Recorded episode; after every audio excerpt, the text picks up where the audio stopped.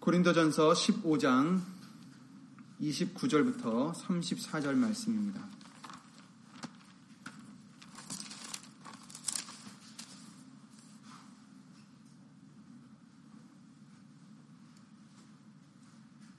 다 함께 읽겠습니다.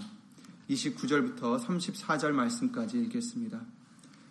만일 죽은 자들이 도무지 다시 살지 못하면 죽은 자들을 위하여 세례받는 자들이 무엇을 하겠느냐? 어찌하여 저희를 위하여 세례를 받느뇨? 또 어찌하여 우리가 때마다 위협을 무릅쓰리요? 위험을 무릅쓰리요? 형제들아, 내가 그리스도 예수 우리 주 안에서 가진 바 너희에게 대한 나의 자랑을 두고 단언하노니 나는 날마다 죽노라. 내가 범인처럼 에베소에서 맹수로 더불어 싸웠으면 내게 무슨 유익이 있느뇨? 죽은 자가 다시 살지 못할 것이면 내일 죽을 터이니 먹고 마시자 하리라.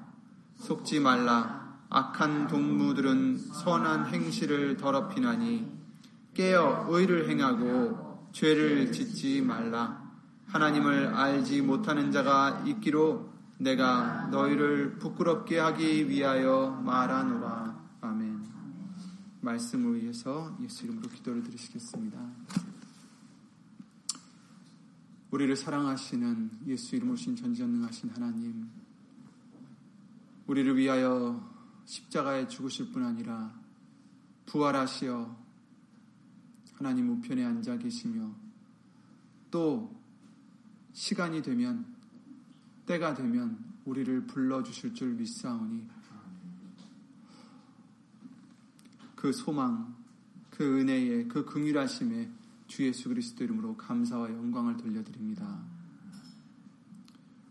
오늘 말씀 주실 때에 사람의 말 되지 않도록 예수 이름으로 보내신 성령님께서 모든 것을 주 예수 그리스도 이름으로 주관해 주셔서 오직 예수님의 살아있고 운동력 있는 그 말씀만이 우리 심령 속에 깊이 새겨지며 역사하여 그 말씀의 열매를 맺는 우리 모두가 될 수 있도록 예수 이름으로 도와주시옵소서.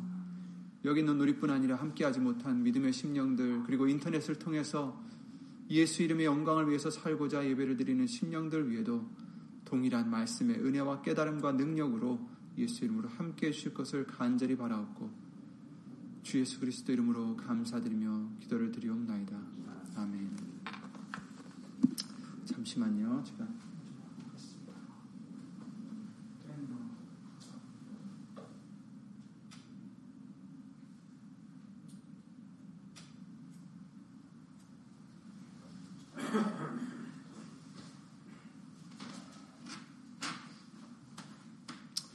지난 주일을 우리가 어, 부활 주일로 예수 이름으로 지키게 해주셨습니다.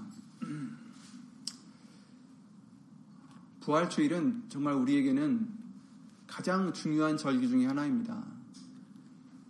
예수님이 우리 죄를 사해 주시려고 우리 죄를 지시고 십자가에서 물과 피를 쏟으시고 죽으셨습니다. 그리고 우리의 죄를 우리 죄의 대가를 대신 치러 주셨죠.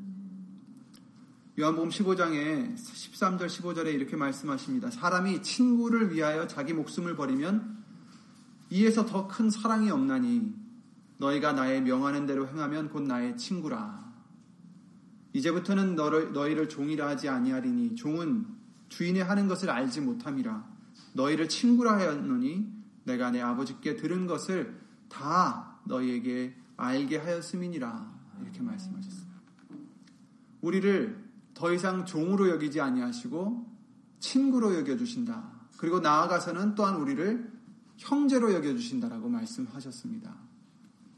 그래서 우리를 위하여 자기 목숨을 버리신 그 큰 사랑을 말씀해 주시고 있어요. 그러나 예수님께서는 이토록 죽으실 뿐 아니라 사망 권세를 이기시고 죽으셨던 그 예수님은 다시 살아나셨습니다. 사도행전 2장 말씀에 23절 24절에 그가 하나님의 정하신 뜻과 미리 아신 대로 내어준 바 되었건을 내어줬다는 것은 우리를 대신해서 돌아가셨다라는 말씀이죠. 너희가 법 없는 자들의 손을 빌어 못 박아 죽였으니, 죽였으나 하나님께서 사망의 고통을 풀어 살리셨으니 이는 그가 사망에게 매여 있을 수 없었음이라. 아멘. 예수님은 뭐라고 하셨습니까? 자기를 하나님의 아들이라 하셨고 하나님과 자기는 하나라고 하셨어요. 곧 본인이 하나님이시고 메시아고 그리스도라는 것을 어, 증거를 하셨습니다. 만약에 죽음에 매여서 영원히 다시 살지 못하셨다면 그는 하나님이 아니셨을 것입니다. 그러나 그는 하나님이시기에 사망이 그를 매어 놓을 수 없었다라는 말씀입니다. 그가 사망에게 매여 있을 수 없었습니다. 아멘.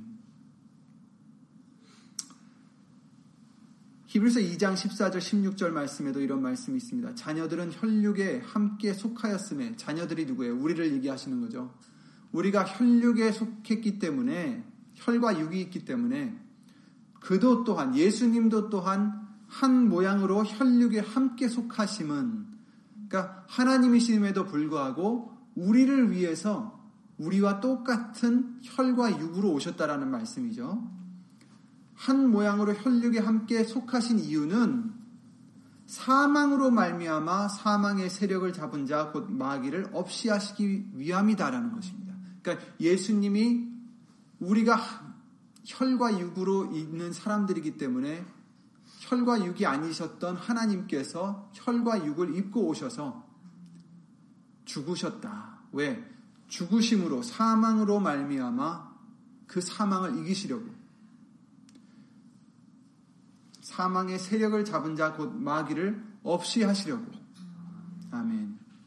또 그뿐 아니라 죽기를 무서워함으로 일생에 매여 종노릇하는 모든 자들을 놓아주려 하심이니 이는 실로 천사들을 붙들어 주려 하심이 아니요 오직 아브라함의 자손을 붙들어 주려 하심이라. 아멘. 그러니까 이와 같이 하시는 이유는 천사들을 도와주시려는 게 아니라 붙들어 주시려는 게 아니라 아브라함의 자손들 누굽니까? 이스라엘 백성들이 아니라 바로 아브라함의 믿음을 가진 자손들을 얘기하는 거죠. 바로 저와 여러분들을 얘기하는 겁니다. 예수님을 믿는 자들, 하나님을 믿는 자들을 얘기하는 거죠. 그런 자들을 붙들어 주려 하심이라. 아멘. 어떻게요? 죽기를 무서워함으로 일생에 매여 종로로 타던 우리들을 놓아주려 하신다. 사람은 본능적으로 죽기를 무서워합니다. 그래서 이 세상은 힘들지만 그래도 이 세상에서 조금이나마 더 살기 위해서 모든 것을 합니다. 더 살기 위해서 건강을 챙기고 더 살기 위해서 또 건강을 챙기기 위해서는 또 돈이 필요하니까 돈을 벌기도 하고 돈을 벌기 위해서 공부도 하고 일도 하고 이 세상에서 조금이나마 더 살기 위해서 온갖 노력을 합니다. 잘 살다가도 갑자기 예를 들어 뭐 암이 생겼다 하면 얼마나 큰 쇼크가 옵니까? 죽기를 무서워하는 것이 우리 인생의 본능입니다. 그런데 사망의 세력을 잡은 자, 곧 마귀는 이것을 악용하여서 우리를 일평생 종로를 시킨다는 거예요. 사망의 세력을 잡은 자가 누구라고요? 마귀입니다. 마귀는 죽음을 아니 우리 생명을 담보로 해서 협박을 여러 방법으로 해옵니다. 우리는 하나님의 섭리대로 살아야 되고 하나님의 뜻대로 살아야 되고 하나님의 말씀대로 살아야 되는데 그러기보다는 죽기를 무서워해서 마귀에게 일평생 종노릇하며 살아가는 그런 모습이었던 것입니다. 그런 우리들을 예수님을 몰랐던 우리들의 모습이었는데 그런 우리들을 놓아주려 하신다.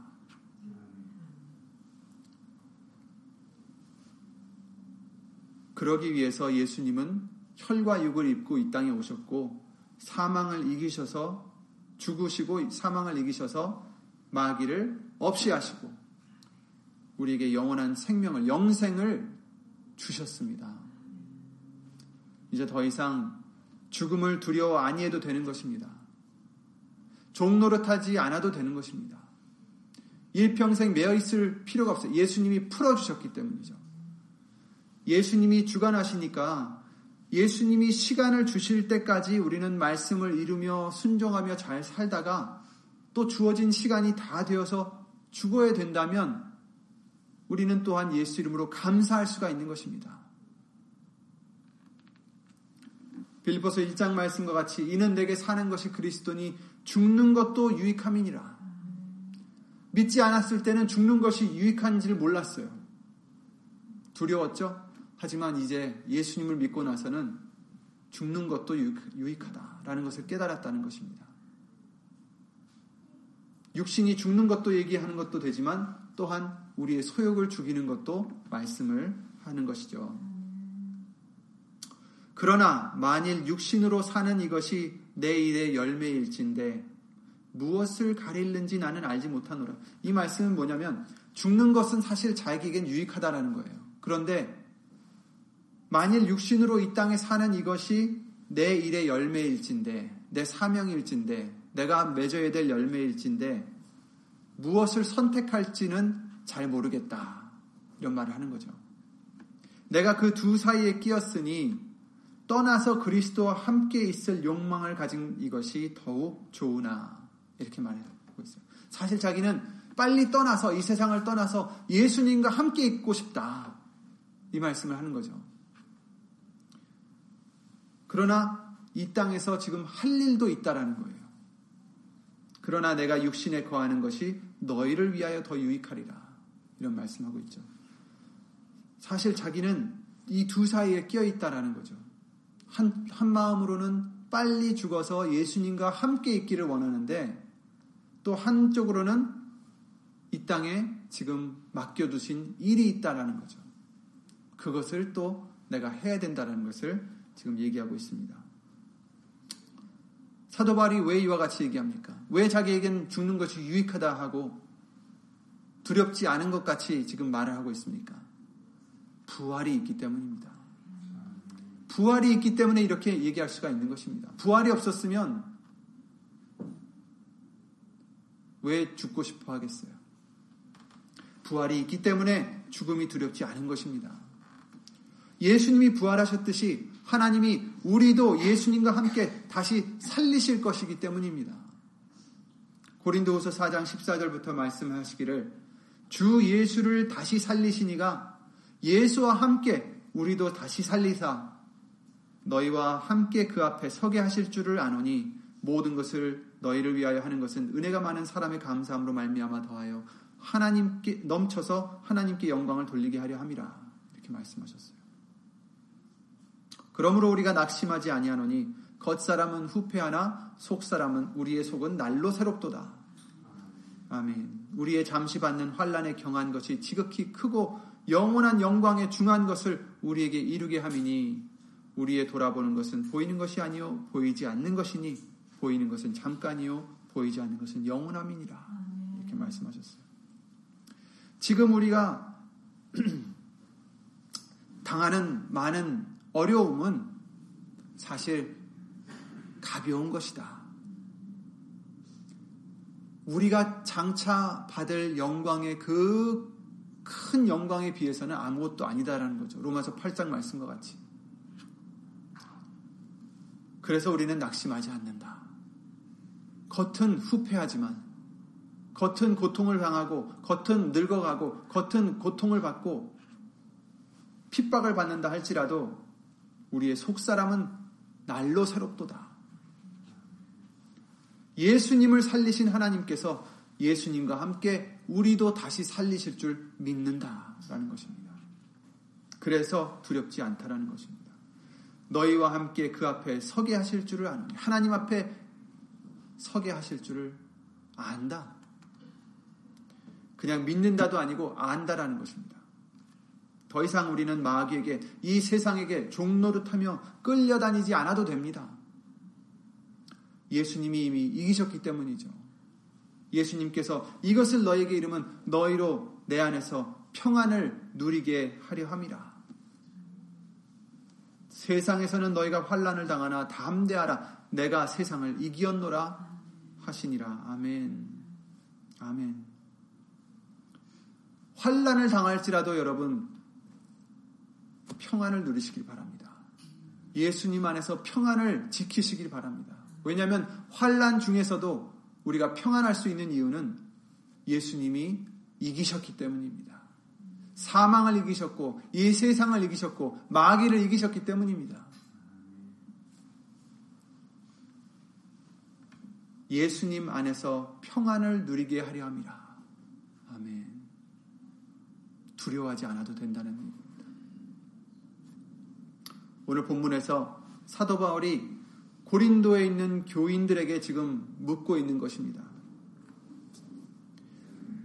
만일 죽은 자들이 도무지 살지 못하면 30절에 어찌하여 우리가 때마다 위험을 무릅쓰리요 나는 날마다 죽노라. 만일 부활이 없다면 죽은 자들이 도무지 살지 못하면 어찌 날마다 위험을 무릅쓰리요? 못하러 내가 이렇게 위험을 당하고 사느냐? 이거죠. 부활이 있는 것과 없는 것의 차이점을 부활의 중요성을 지금 사도 바울은 강조하고 있는 것입니다.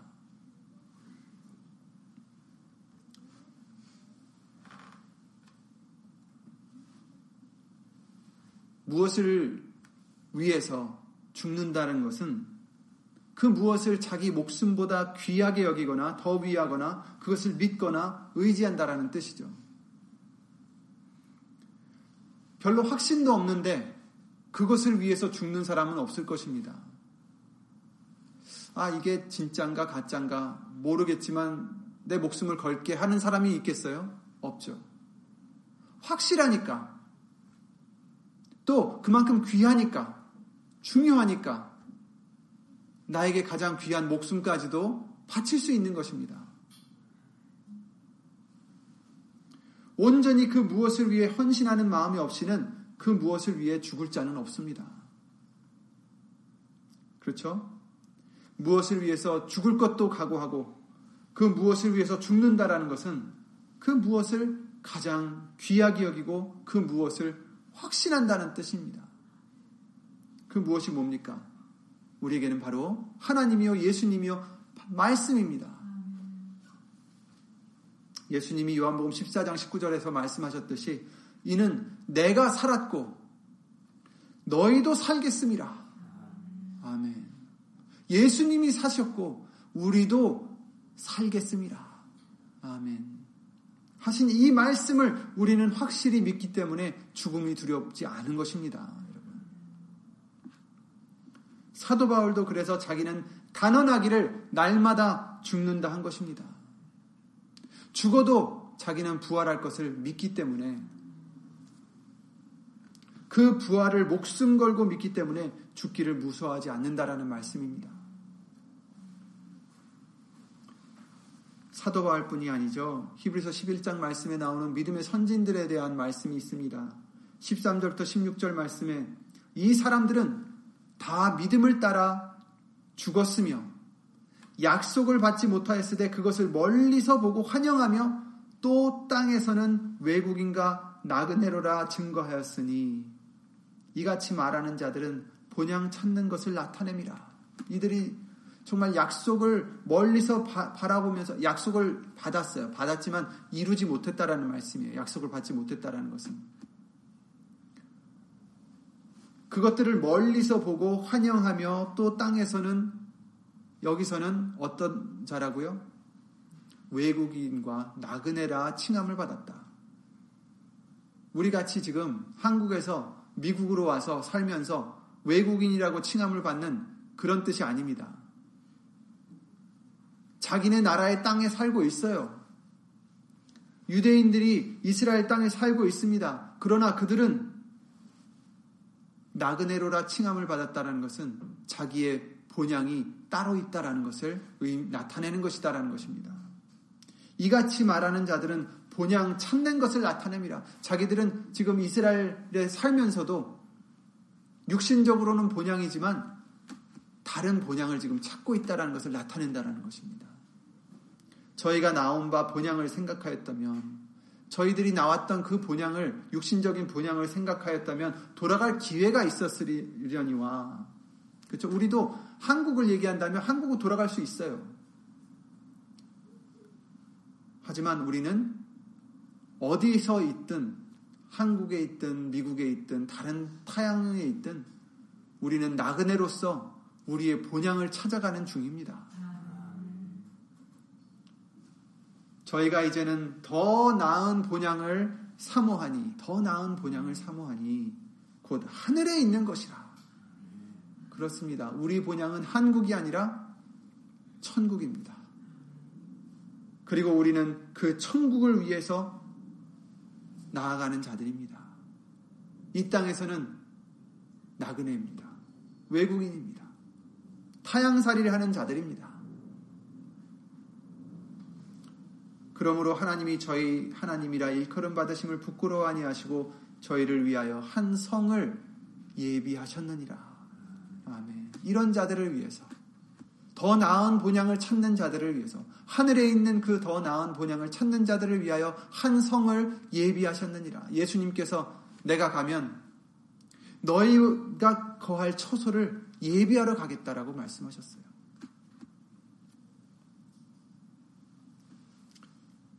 더 나은 본향을 찾아가는 우리들이기 때문에 이 세상에서는 나그네이기 때문에 죽음을 두려워하지 않는 것입니다. 왜? 죽었을 때 부활하여 더 나은 본향에 들어갈 수 있게 해주시기 때문입니다. 또 아브라함은 어땠습니까? 백세에 얻었던 유일한 자기의 자녀, 약속의 자녀죠. 그 이삭을 하나님께 드릴 수 있었던 이유도 그가 부활을 믿었기 때문입니다. 히브리서 11장 19절에 저가 하나님이 능히 죽은 자 가운데서 다시 살리실 줄로 생각한지라 비유컨대 죽은 자 가운데서 도로 받은 것이니라. 아멘. 하나님이 분명히 네 아들 이삭을 통해서 네 후손이 모래와 같이 하늘에 있는 별과 같이 많게 하리라 축복하리라 하셨는데 죽이라 하시니까 말이 안 되잖아요. 그러나 아브라함은 하나님이 이를 죽은 자 가운데서 능히 다시 살리실 줄 생각했다라고 말씀하십니다. 부활을 얘기하는 거죠. 또 그 나아가서 히브리서 11장 35절부터 38절 말씀에 부활을 믿는 하나님을 믿는 예수님을 믿는 이들이 어떻게 죽어갔는지를 말씀해 주시고 있어요. 여자들은 자기의 죽은 자를 부활로 받기도 하며 또 어떤 이들은 더 좋은 부활을 얻고자 하여 악형을 받되 구차히 면하지 아니하였으며 더 나은 부활을 받기 위해서 더 좋은 부활을 얻고자 하여 악형을 받되 구차히 면하지 아니했다. 피하지 않았다라는 거죠. 또 어떤 이들은 희롱과 채찍질 뿐 아니라 결박과 옥에 갇히는 시험도 받았으며 돌로 치는 것과 톱으로 켜는 것과 시험과 칼에 죽는 것을 당하고 양과 염소의 가죽을 입고 유리하여 궁핍과 환란과 학대를 받았으니 이런 사람은 세상이 감당치 못하도다. 저희가 광야와 산중과 아멸과 토굴에 유리하였느니라. 이런 자들이 있었다라는 겁니다. 왜? 더 나은 본향을 찾기 위하여 부활을 믿었기 때문에 이런 것을 피하지 아니했다. 말씀해 주시는 것입니다. 예수님께서 이 세상에서 33년 동안 살아계시다가 죽으시고 부활 승천하신 후에 성령님을 받은 그 제자들은 예수님을 전하며 많은 믿는 자들을 어, 믿는 자들이 생기게 됐습니다. 그러나 약 300년 동안은 로마 제국이 그 당시에 그 모든 그 주위국들을 다 다스리던 로마 제국은 그리스도인들을 핍박했어요. 그리고 죽였습니다. 그래서 많은 순교자들이 생겼습니다. 그 로마 로마에 있는 그 도시 성곽 밖으로 그때 당시로는 로마 그 도시 안에는 무덤을 묘를 어, 만들지 못했다고 해요 법적으로. 그리고 그 어, 예수님을 믿지 않았던 사람들은 어, 그런 사람을 묻지 않고 그냥 태워버리는 걸로 아마 끝냈다고 합니다. 그런데 이제 예수님을 믿었던 이 사람들은 사람을 이제 묻는 그런 습관이 있었기 때문에 성 밖으로 묻어야 되는데 많은 사람들이 사실 예수님을 믿는 사람들이 그렇게 부자인 사람들이 많지 않았어요. 그래서 땅을 파서 지하에 묘지들을 만들었습니다. 그것을 이제 캐라콤이라고 하는데 거기는 약 400만 명이 순교자로 묻혀 있다고 합니다. 예수님을 믿는 자들만, 다른 사람들도 있는데, 그들은 예수님을 믿었기 때문에, 그리고 그 믿음이 너무 확고했기 때문에,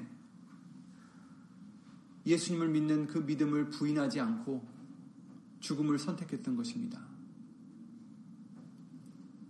그리고 유럽의 암흑시대, 곧 중세기라고도 하는 그 5세기부터 15세기, 500년부터 1500년까지 약 5천만 명의 그리스도인들이 순교했다라고 추정을 하고 있습니다.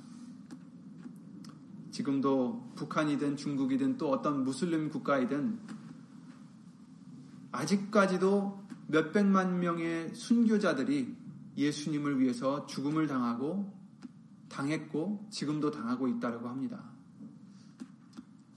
구약에서도 수많은 선지자들과 하나님의 사람들이 순교를 당했죠. 이 모든 사람들이 죽음을 두려워하지 않고 예수님을 부인하지 않고 죽기까지 예수님을 믿었던 이유가 무엇입니까? 예수님이 하나님이심을 믿었고 부활이 있다라는 것을 믿었기 때문입니다. 예수님의 부활을 믿었기 때문에 자기들도 예수님 안에서 부활할 것을 믿고 순교할 수 있었던 것입니다. 그 소망이 있었던 것입니다. 죽음 가운데서도 소망이 있었던 것입니다. 스테반 집사도 죽으면서까지도 그 얼굴이 천사와 같이 화하여서 자기를 받아달라고 기도를 드렸듯이 이자들도 그렇게 갔을 것입니다. 사도 바울은 빌리포서 3장 21절에서 오직 우리의 시민권은 하늘에 있는지라 거기로서 구원하는 자 곧 주 예수 그리스도를 기다리노니 그가 만물을 자기에게 복종케 하실 수 있는 자의 역사로 우리의 낮은 몸을 자기의 영광의 몸의 형체와 같이 변케 하시리라. 아멘. 이렇게 말씀하셨어요. 우리의 낮은 몸을 예수님의 그 영광의 몸의 형체와 같이 변케 해주신다라는 것입니다. 예수님의 부활은 예수님을 믿는 우리의 가장 핵심적인 믿음입니다. 1년에 한 주간만 기념해야 되는 게 아니라 우리의 매 순간순간마다 우리의 안에 중심 잡고 있어야 될 믿음입니다. 예수님이 사셨으니 우리도 삽니다. 그래서 죽음이 두렵지 않습니다. 예수님이 부활하셨으니 우리에게도 소망이 있는 것입니다. 환란 중에서도 소망이 있고 죽음 앞에서도 소망이 있는 것입니다.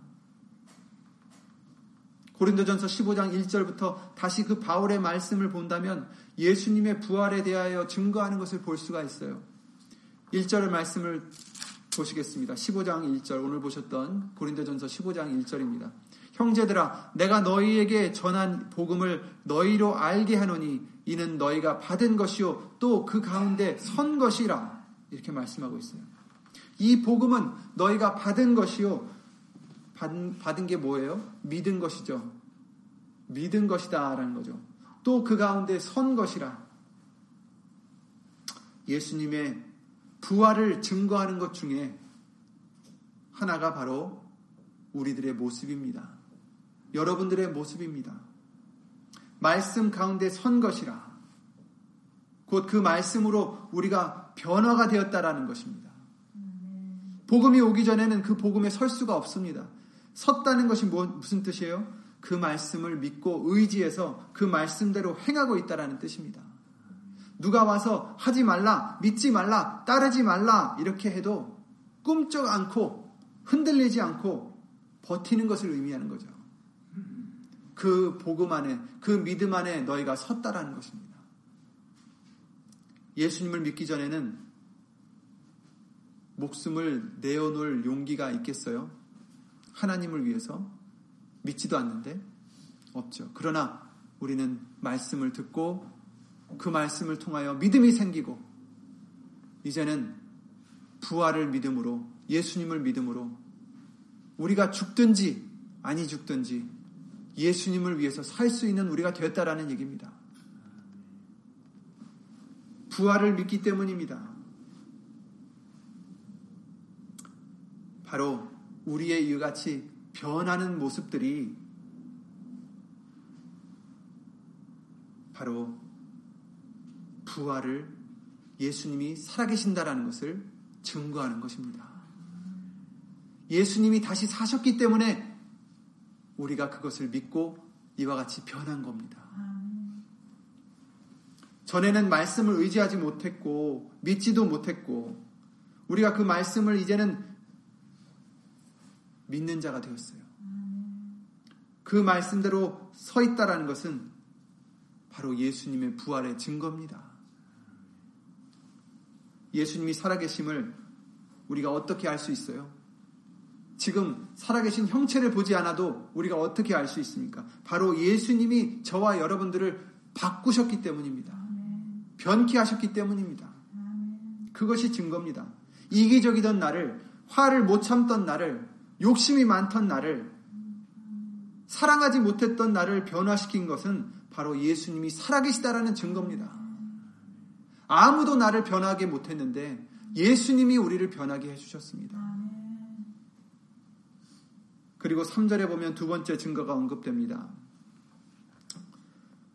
내가 받은 것을 먼저 너에게 전하였느니 이는 성경대로 그리스도께서 우리 죄를 위하여 죽으시고 장사 지낸 바 되었다가 성경대로 사흘 만에 다시 살아나신 것이다. 라는 것입니다. 성경대로 우리의 변화된 모습만이 아니라 말씀도 예수님의 부활을 증거하시고 계십니다. 성경대로 예수님이 우리를 위해 죽으시고 장사한 지 사, 사, 어, 사흘 만에 다시 살아나신 것도 성경대로 된 것이다. 말씀은 증거하고 계시다는 것입니다. 예수님의 부활을 증거하시고 계시다는 것입니다. 신약, 신약뿐만 아니라 구약의 말씀을 통해서도 하나님의 말씀이 증거하십니다. 예수님이 살아계시다고. 예수님이 부활하셨다고. 우리도 예수님과 함께 부활할 수 있다고 증거하십니다. 그리고 5절부터는 증인들이 나타납니다. 개바에게 보이시고 후에 열두 제자에게와 그 후에 500여 형제에게 일시에 보이셨나니 그 중에 지금까지 태반이나 살아있고 어떤 이는 잠들었으며 그 후에 야고보에게 보이셨으며 그 후에 모든 사도에게와 맨 나중에 만삭되지 못한 못하여 난 자 같은 내게도 보이셨느니라. 이렇게 고백을 하고 있어요. 우리의 변화된 모습과 성경의 증거와 이런 목격자들의 증언들이 예수님의 부활을 증거하고 있습니다. 그럼에도 불구하고 어떤 이들은 부활이 없다고 합니다. 그것을 12절에 바울은 개탄하고 있습니다. 그리스도께서 죽은 자 가운데서 다시 살아나셨다 전파되었거늘 너희 중에 너희 중에 너희 중가 누구예요? 고린도 있는 교인들 중에 어떤 이들은 어찌하여 죽은 자 가운데서 부활이 없다 하느냐? 그리고 만약에 부활이 없다면 어찌 되는지 설명에 나섭니다. 13절에 보시면 만일 죽은 자의 부활이 없으면 만일 죽은 자의 부활이 없다면 그리스도도 다시 살지 못하셨으리라. 그리스도께서 만일 다시 살지 못하셨으면 우리의 전파하는 것도 헛것이요. 이렇게 말씀하고 있어요. 복음이 무엇입니까? 복된 소리, 복된 소식. 영어로는 good news. 만일 그리스도께서 살지 못하셨으면 우리의 전파하는 이 복음도 헛것이다. 복음이 될 수가 없습니다. 복된 소리가 아니죠. 구원의 소식이 빠지게 돼요. 은혜의 소식도 없습니다. 소망의 소식도 없습니다. 구원자도 없고 사망을 이기지 못하셨고 그의 모든 예수님의 모든 주장도 거짓이 됩니다. 전파하는 것은 다 헛거가 되는 거죠. 거짓이 되는 거죠. 세 번째로 믿음도 헛것이 됩니다. 너희의 믿음도 또 너희 믿음도 헛것이며 예수님이 부활하지 않으셨으면 너희 믿음도 헛것이다. 그리스도께서 다시 사신 것이 없으면 17절에도 나와죠. 그리스도께서 다시 사신 것이 없으면 너희의 믿음도 헛되고 너희가 여전히 죄 가운데 있을 것이요. 믿어도 소망이 없습니다. 예수님이 다시 살지 않으셨다면 전파하는 것도 헛되지만 믿는 것은 더더욱 헛됩니다. 소망이 없습니다. 수천 명이 예수님을 믿음으로 순교를 수천만 명이 예수님을 믿음으로 순교를 당한 것도 헛된 일입니다. 넷째로 사도들은 다 거짓말장이가 된다고 합니다. 15절에 또 우리가 하나님의 거짓 증인으로 발견되리니 우리가 하나님이 그리스도를 다시 살리셨다고 증거하였습니다. 만일 죽은 자가 다시 사는 것이 없으면 하나님이 그리스도를 다시 살리시지 아니하셨으리라. 그뿐 아니라 17절에는 만약 예수님의 부활이 없다면 우리가 여전히 죄 가운데 있을 수밖에 없다라고 말씀하십니다. 그리고 18절에는 또한 그리스도 안에서 잠자는 자도 망하였으리라. 예수님을 믿어서 순교를 당해서 죽었는데 뭐 때문에 죽었어요? 다시 살지 못할 것을. 그들도 망하였으리라. 그리고 만약에 예수님의 부활이 없으면 이 생이 전부라면 우리가 가장 불쌍한 자다라고 지금 말하고 있습니다. 19절에 그랬죠. 만일 그리스도 안에서 우리의 바라는 것이 다만 이 생뿐이면 부활이 없다면 모든 사람 가운데 우리가 더욱 불쌍한 자리라.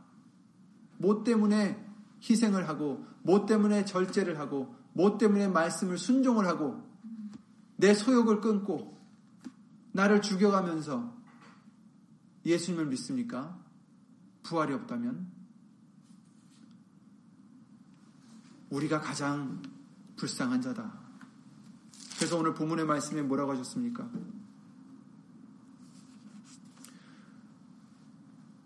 죽은 자가 다시 살지 못할 것이면 32절에 내일 죽을 터이니 먹고 마시자 하리라. 뭐 어차피 죽으면 끝이면 부활도 없으면 그 후에 아무런 컨세퀀스가 없으면 그냥 먹고 마시고 죽지 뭐. 내 마음대로 살다가 죽지. 부활도 없는데 괜히 희생하고 괜히 절제할 필요가 있어요. 괜히 왜 순교를 합니까? 소망도 없는데. 그러나, 그러나, 이제 그리스도께서 죽은 자 가운데서 다시 살아 잠자는 자들의 첫 열매가 되셨도다. 아멘. 예수님이 부활이 없으면 이렇게 되겠지만, 그러나 진리는 참은 예수님이 부활하셨다라는 것입니다. 예수님이 부활하셨기 때문에 우리에게 소망이 있다라는 것입니다. 우리에게도 부활이 있다라는 것입니다. 그래서 이 세상을 살아갈 때에 우리가 어떻게 살아가야 될지 알려주시는 것입니다.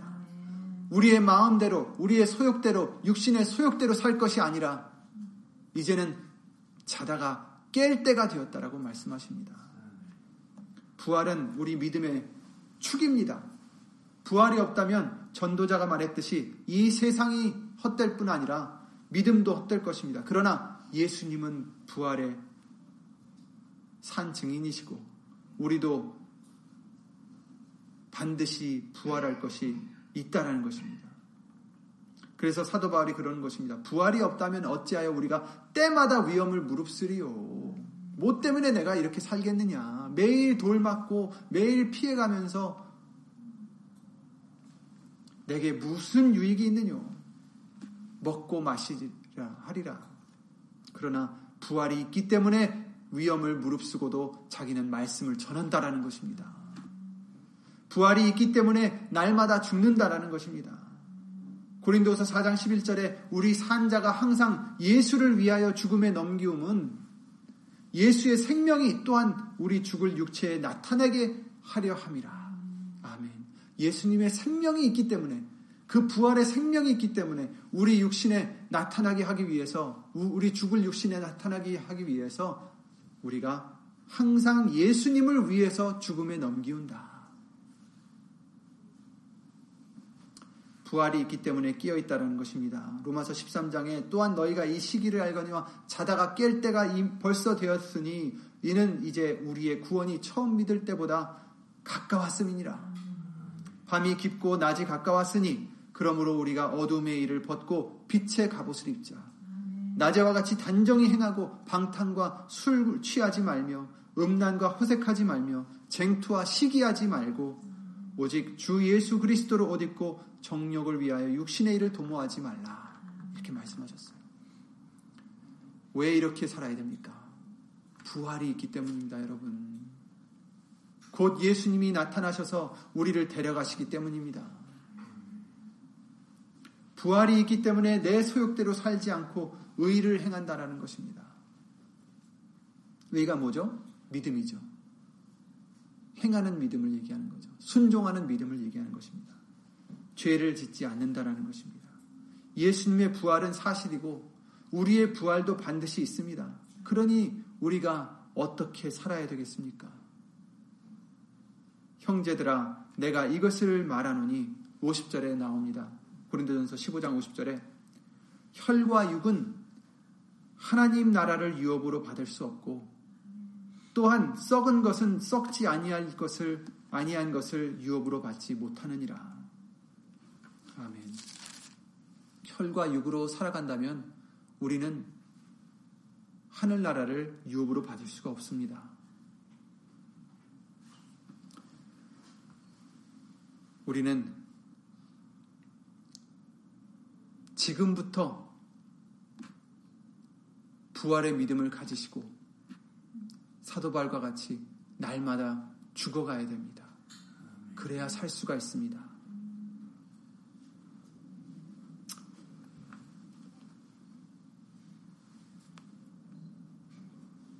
그랬죠?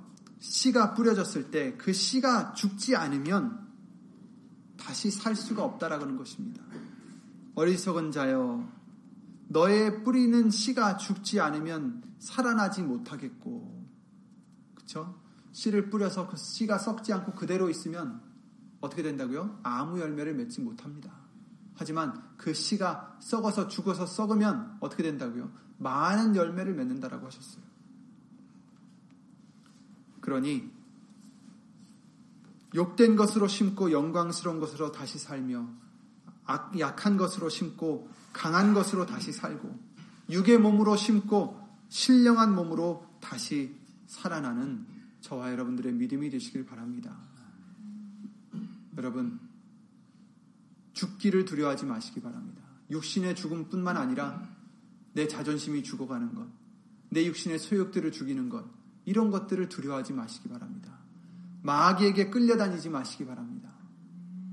우리에겐 부활이 있습니다. 우리에겐 말씀이 있습니다. 소망이 있습니다. 마귀가 우리에게 어떤 협박을 해도 우리는 예수님 믿고 예수님 의지하고 담대할 수가 있는 것입니다. 마귀를 대적하라. 그러면 그들이 너희를 피할 것이다. 라고 말씀하셨어요. 예수 이름으로 승리한 예수님을 따라 이미 승리하신 예수님을 따라 저와 여러분들도 매사에 믿음으로 말씀으로 주 예수 그리스도 이름으로 부활의 믿음으로 승리하는 저와 여러분들이 되시길 바랍니다.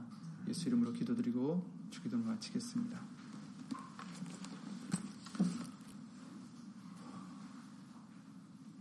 승리를 우리에게 주신 예수의 이름으로 신 전지전능하신 하나님 주 예수 그리스도 이름으로 감사와 영광을 돌려드립니다.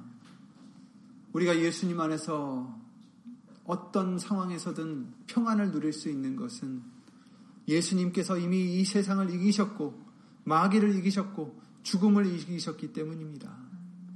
예수님 아무도 빼앗을 수 없는 그 평안을 주심을 예수 이름으로 감사를 드립니다. 예수님 말씀으로 그 평안을 지키는 우리의 마음을 지키는 우리의 믿음을 지키는 우리가 될 수 있도록 항상 예수 이름으로 도와주시옵소서. 그 누가 우리를 흔들려 한다 할지라도 믿음에 서 있는 우리, 부활의 믿음에 흔들리지 않는 우리, 예수님을 소망 삼고 바라고 기다리는 흔들리지 않는 믿음으로 주 예수 그리스도 이름으로 강하게 하여 주시옵소서. 그리하여 말에나 이래나 다 주 예수의 이름으로 하나님께 그 믿음으로 영광을 돌려드리는 우리가 될 수 있도록 예수 이름으로 우리를 인도하여 주시옵소서.